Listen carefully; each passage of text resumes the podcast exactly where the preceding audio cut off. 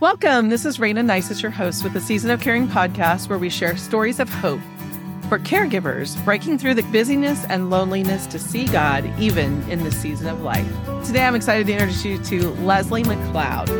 A California artist, writer, wife, and mother, Leslie is an award winning author of devotions and a blog, as well as a regular guidepost contributor and a contributor to Content Caregiving magazine. She supports women in their second act, especially those caring for aging parents, through her newsletter, articles, a blog, podcast interviews, and guest posts. Leslie's writing a book with the working title, It's Our Turn Now, to help siblings and families navigate the relationship pitfalls and precious opportunities of their parents' last years. You can also find her hanging out on Facebook and Instagram. Welcome, Leslie. It's great to have you today. Thank you, Rayna. It's good to be here. So, start off by just sharing with us a little bit about your caregiving experience. Well, it's over now. It was a brief and very intense period a few years ago, about two to three years of caring for both of my parents. I lived about an hour and a half away. They still lived in the home where I grew up. They were together. They kind of looked the same. And so it was very easy for me to just go heavy into the denial mode. I had my head in the sand. I figured they're fine. They're fine enough. They were not fine. Mm-hmm.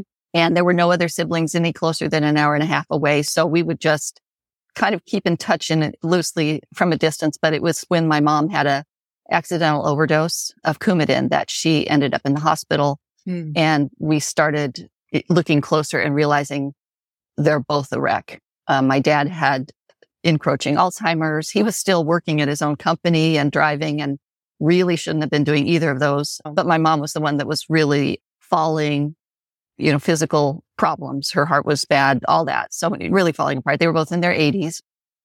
And so when that sudden accident happened, my siblings and I, there's five of us, and we all just rallied around quickly and realized, okay, we've got to organize this thing. And who's going to do what? How are we going to do it remotely? It was all very intense. It was chaotic. It was bedlam. It was like trying to put a puzzle together without the picture. Yeah. Right. That you're trying to put something together and you don't know how to do that. None of us ever wanted to think about our parents falling apart, getting old and passing. I didn't want to anyway. And so I didn't. And so, you know, you're so prepared for the other end of life when you're having a, a baby and you have a, a new one coming along or a grandchild. But the other end is sad and scary and hard. And uh, I didn't have the maturity to realize I really should be addressing this. So we came in and, and we all brought to the equation different attitudes, different emotions, different skill sets and life experiences. And God really worked through each of us to make this crazy season and so hard and so painful uh, beautiful in some ways with really lasting, wonderful memories and kind of some joyful relationship growth that you never would have anticipated. And that's just God doing his mm-hmm. thing. So, yeah. Well, I love that. I'm sure it's really encouraging for our listeners to hear their family is not the only one that is a crazy oh, no. mess and wasn't prepared. I think anytime you're having to deal with that crisis that puts you into the caregiving season, it is a lot mm-hmm. harder for our family, because we had diagnoses that were slow progressive, there were definitely opportunities to have some conversations. But I do know sometimes that creep can also catch you by surprise because you don't really know when the last conversation is going to be. For example, I had people right. who said to me when my dad passed, Well, I'm sure you had all that planned. And I was like, mm, No, not really. You don't. We yeah. had some of the conversations, but not really because he wasn't supposed to pass away then. He was supposed to go through all the stages and he didn't. It was a blood clot that spurred other things. And like you mm-hmm. said, those weak hearts when they get older and things we yeah. just, we know. My dad lived, I don't know how many years in heart failure, but you hear that at first and you're like, oh my gosh. And then it goes on yeah. for a long time and you forget. And then they have a right. crisis and it takes their life. And he even lived longer than my, my mom. You know, we always yeah. thought that mom was the healthier one and dad had the heart problem. She was always worried about him. But even what 10 years earlier, she and I had, and it was a very silly way of, of, of being fun, but it was fun. We went shopping. We went to the mortuary mm. picked out tombstones. We looked at the property. We went out to lunch. We decided what it was going to say. And I mean, what a weird date, but we actually had a great time. It was uh-huh. fun. Mom and I went shopping and it actually served us well. Yes. When all of a sudden everything was already decided and taken care of. Didn't realize she would be the one to go first. Yeah. And that she was able to have a voice in all of that. Absolutely. It did. And even on her deathbed, you know, in her last few days, she was, she was really quite lucid. And she said, now remember there was that little chapel. I think it was called the Rainbow Chapel in it. She remembered it. She's very visual. She's an artist also. And so it was just, it was really neat to, to be able to have closure on that and, and give her what she remembered, what she wanted and what she mm-hmm. planned for. So honor in that way. The prizes. Yeah. yeah. yeah. It's valuable. And we've got to get over being uncomfortable talking about it in order for us to have more peace when it happens. We're not going to avoid it. We're all headed there. And so, yeah. unless the Lord comes back first, we're all going to experience that. So, we, by avoiding it, it doesn't change it. It just makes the people who are left have to make decisions they aren't sure about. And that's difficult. So, thanks for sharing that. I think that's important. So, do you have a favorite story with your caregiving that you'd like to share? Well, kind of the the theme of what I'm as I was thinking today, the theme is that God is a God of surprises. And as hard as I fought to try to control this crazy situation, the more I tried to figure things out and get it under control and fix things, the less peace I had. Hmm. And the more I was able to just let go and watch him work. God would just bring resources and put them in our lap that we weren't expecting. It was coincidences that really weren't coincidences. There was just wisdom and strength that I never would have thought I could have. And so one of these surprises was my dad. Well, my mom was the one who required the caregiver in the home because she would fall and she really mm-hmm. needed somebody there 24 seven. They were there together. He was not the primary one receiving care, but he needed it.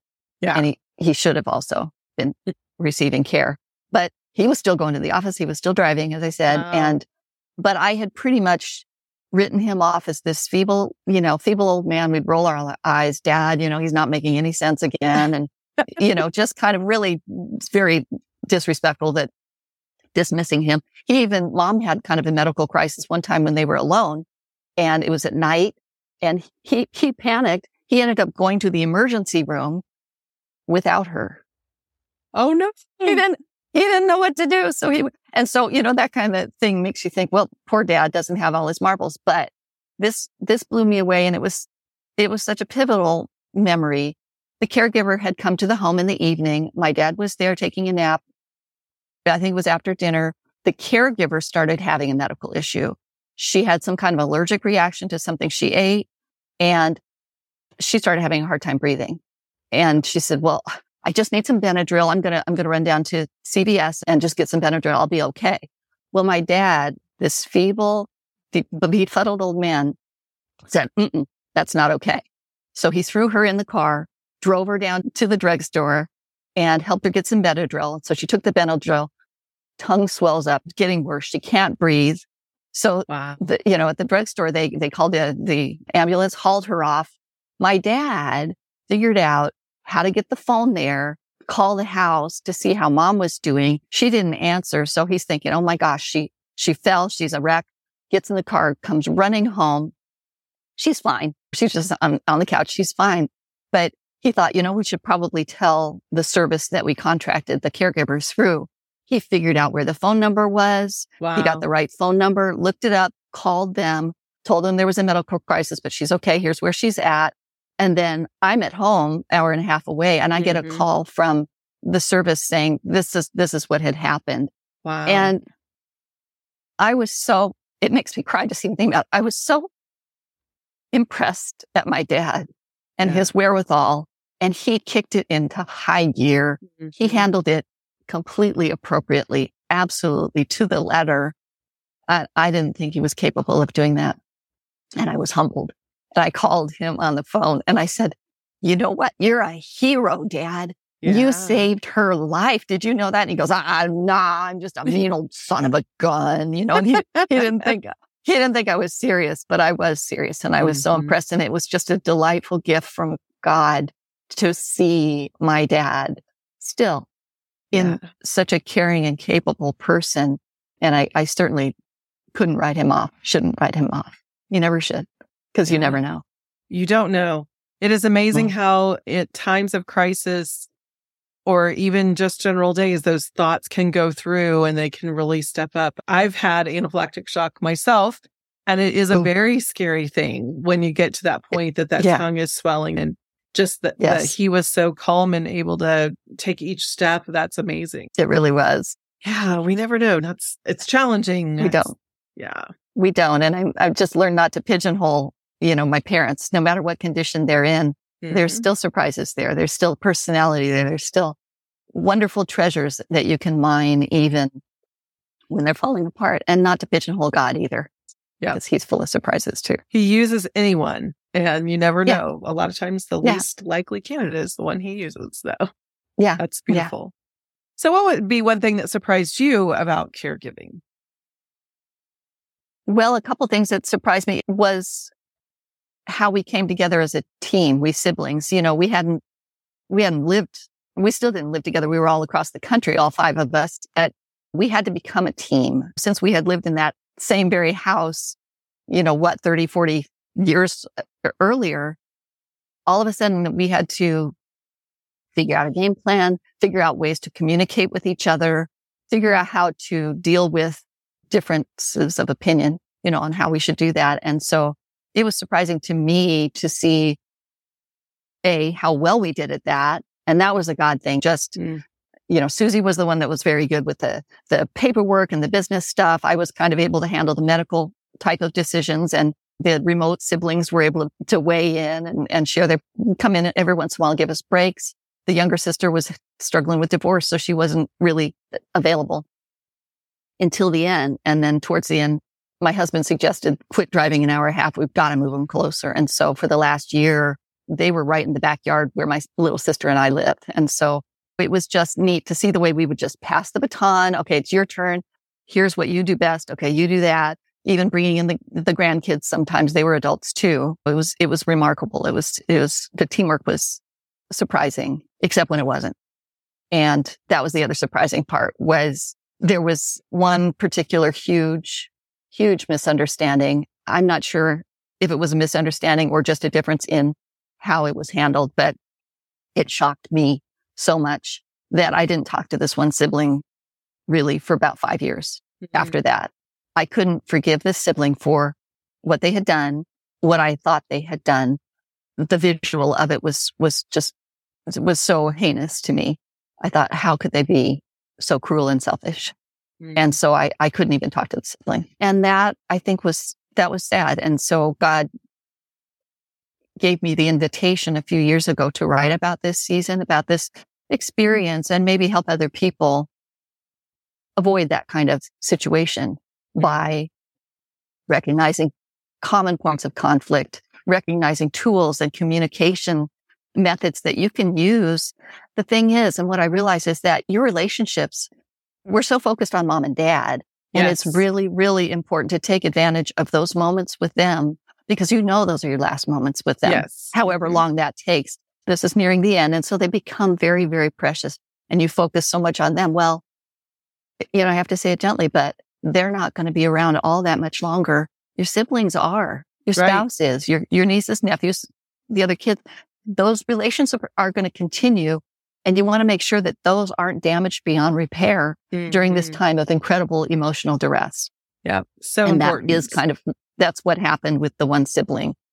Uh, the sibling didn't even realize I wasn't speaking to them because they were just off in their own world doing their thing mm-hmm. with their family. But it, it hurt me badly. And mm-hmm. it wasn't until I realized maybe I could communicate some of these things in a way that's helpful to other families that are dealing with this that the Lord said. And there was a verse in Mark, I think, about don't even try to put your, your, your gift down at the altar. If your, your brother or sister has something against you, take care of that first and then come mm-hmm. back and sacrifice to me. So that was my, okay, I'm going to have to call this sibling and talk to the sibling. And I did. And it was a good conversation. I'm still uncomfortable with how it went down, but I had a chance to explain how I felt. And the sibling had a chance to explain why they did what they did mm-hmm. and, and move forward. And so yeah. those were some of those goods and bads, I guess, about Yeah. the relationship component of this caregiving season. Yeah, definitely. My sister and I didn't really have much of a relationship before my dad's illness. We saw each other on holidays. I lived away from home most of the time. And even when I lived at home for a period of time, we would see each other some, but not near like we did when it came to coming together to take care of my dad that last four and a half years of his life. And I definitely, one of the routines that I developed is when I was there, my dad was in day stay on Fridays for about five hours. And my sister and I started going to a chiropractor together and then out to lunch. And we did that very regularly. And I look back on that and realize that time together let us grow closer about each other's lives. Not just, yeah, we hit the bases about dad and what was going on and any challenges we were dealing, but we also got to know each other as adults and really involved in each other's lives. And that relationship has become, I would say today, she's one of my best friends. I wouldn't have said that before the journey that we went through with my dad. And so I'm that's very beautiful- blessed by that. Yeah. Yeah. Silver, silver lining. hmm Definitely. You know, I think sometimes God can use, we, we're kind of in a rut and a routine of, of our lives and God shakes everything up enough to, to be able to recreate it in a way that's better. So he, he used that difficult time to create something, you know, more beautiful for you. Yes, definitely. And I know a lot of our listeners aren't experiencing that with family members. And there are often mm-hmm. times when I talk to people that are caregiving, they feel like they're the only ones, that it's all on their shoulders. But I always encourage people to, you have to reach out. And I, I think the key is when you feel like you're the only one doing it is offer an invitation to the other people Yes. to something Yeah. specific. When we offer someone an invitation, it doesn't mean we get mad at them when they say no. When we have an expectation, that's when we get disappointed and get our feelings hurt and get angry. But when you offer an invitation, when you invite somebody to dinner and they're just like, oh, I don't think that'll work for me. You don't go home and pout, you know, you just realize, oh, that didn't work. So what can I invite them to be a part of another time? And so I Right. think sometimes if we can really help to make that shift in our mind to invite those family members to be a part, whatever that looks like, however big or however small. If you keep inviting, I think eventually you'll find something they can do that they'll bite on. Maybe Right. not, but Right. at least keep trying. So and and understanding that they have their own limitations Yep. and perspectives. I realize that we all have emotional issues Mhm. and that may preclude them from being able to be more involved. They just Mhm. can't handle it for whatever reason. Maybe Exactly. financially, maybe they don't have time, maybe they don't have the health or strength. Maybe it's just too difficult for them. Maybe they have such a horrible relationship with mom that they can't they can't do it. And so to me, just crawling into their head a little bit or just knowing that there is a different perspective than mine. You know, Yes. mine isn't the only one. That Yep. that helped me just extend a little bit of grace when Mhm. when I couldn't understand. It's so not all important. about me. Definitely. Yeah. Yeah. So what's one thing that comes to mind when you think about living content, loving well, and caring without regret? I guess the main thing was uh, forgiving, forgiving my siblings, forgiving myself. I fell short. I fell short. I, I didn't handle things well with mom and I can't fix it now. There are questions I wish I had asked. There are things I wish I had told dad and to forgive myself and allow also my siblings where they disappointed me, where I felt like they screwed up. They were selfish, whatever. Forgiving is, is huge. And I know God forgives me. God forgives them. He has so much grace. And so who am I to withhold that from myself and from them? There were so many ways that, that God showed up and with a beautiful thing, like even, you know, my dad was in intensive care and he was on a ventilator and it was nearing the end and he, he didn't understand about death. And I, I was privileged to be able to share, you know, in a simple way what Jesus meant. And, and at that moment, some random guy from our church just showed up in the lobby and said, is there anybody here that needs prayer? I just feel like I need to pray. Well, he prayed while, you know, while I was sharing what it might be like for dad. And so just knowing that there's moments of grace that I could never plan and, and just realizing that God's got this. I can't fix it. I can't make mom and dad well. I can't necessarily be the perfect daughter that I really would like to be. I can't be the perfect sister or wife. There's just no way. I'm just strung out. It's way too much to handle. But he's got this and he's got an army of surprising resources to help. Some are visible, some are not. But leaning back and trusting him with all the pieces that I can't control was was a gift I could give myself and I could give my my relatives as well. Yeah, forgiveness is such an important piece. I think that has a lot to do with letting go of the regrets. Mm-hmm. If you feel that you have some, it's just being able to forgive and know that you, like they, everyone else, were doing the best you could do at the time. And my goodness, you know, we're human and God knows that. Right. So it's okay. He made us this way. so yeah. Yeah, yeah, we have to be willing to forgive ourselves and others. That's beautiful. So, one negative truth you'd like to pass along to our listeners? Keep your eyes on the big picture and know that this is a very intense season, but it is limited. It may feel like it's forever. It mm-hmm. may go for years and years, but it'll end. And you need to take care of your own heart and your other relationships. They're important. They're going to continue. They're going to reshape those relationships are going to be different after mom and dad are gone. They're valuable and they're worth putting some time and effort and attention into, even when you're preoccupied with mom and dad. Take time to take care of yourself and your emotions, your heart, and also your, your siblings and your other family members, because they're going to be the ones that you carry with you after mom and dad are gone. Yeah. Yeah. It's so. easy to forget in the thick of it all because it feels mm-hmm. so all consuming. But I feel like one of the things that lets me look back without regrets is that I was really intentional during that season. Like you said, right. pouring into the moment, being present right there, but then also detaching and being present in the next relationship or in present in the next moment and creating those times, carving out those times to keep the mm-hmm. marriage mm-hmm. strong and the relationships beyond just the parents. So that's yep. lots of wisdom there. Not easy, but definitely not, not easy can be done when you when you realize how important it is. And so I think that's what a lot of times those of us that are on the outside looking back mm-hmm. to where we were, that's the wisdom we have to offer is that we've been there and it can make such a difference. Thank you so much, it Leslie, can. for joining us today and just sharing from your heart. Rayna, it's a pleasure. It's been so good to talk to you again.